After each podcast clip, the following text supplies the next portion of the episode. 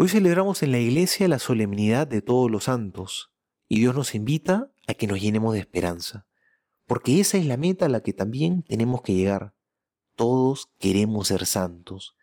Y estamos celebrando hoy a nuestros hermanos que ya triunfaron, a los que recorrieron este camino antes que nosotros y llegaron a esta meta tan deseada.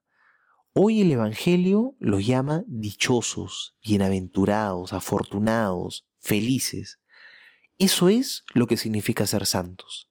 Es la alegría de estar junto a Cristo, de conformarse con Él.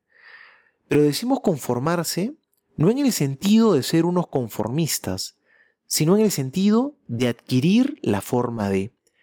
No es simplemente un imitar a Jesús, que podría parecer algo externo, mecánico.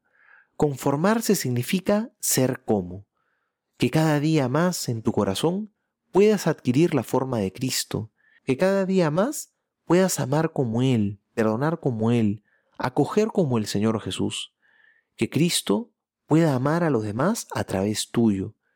Por eso ser santo es lo más grande que puede haber en la vida. Seamos también nosotros dichosos, alegrémonos, llenémonos de esperanza. El Papa Francisco ha dicho que los santos son los amigos de Dios.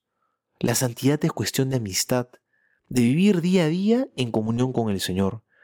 No se trata de ser perfectos, sino de amar cada día más al Señor Jesús, para que podamos conformarnos con Él.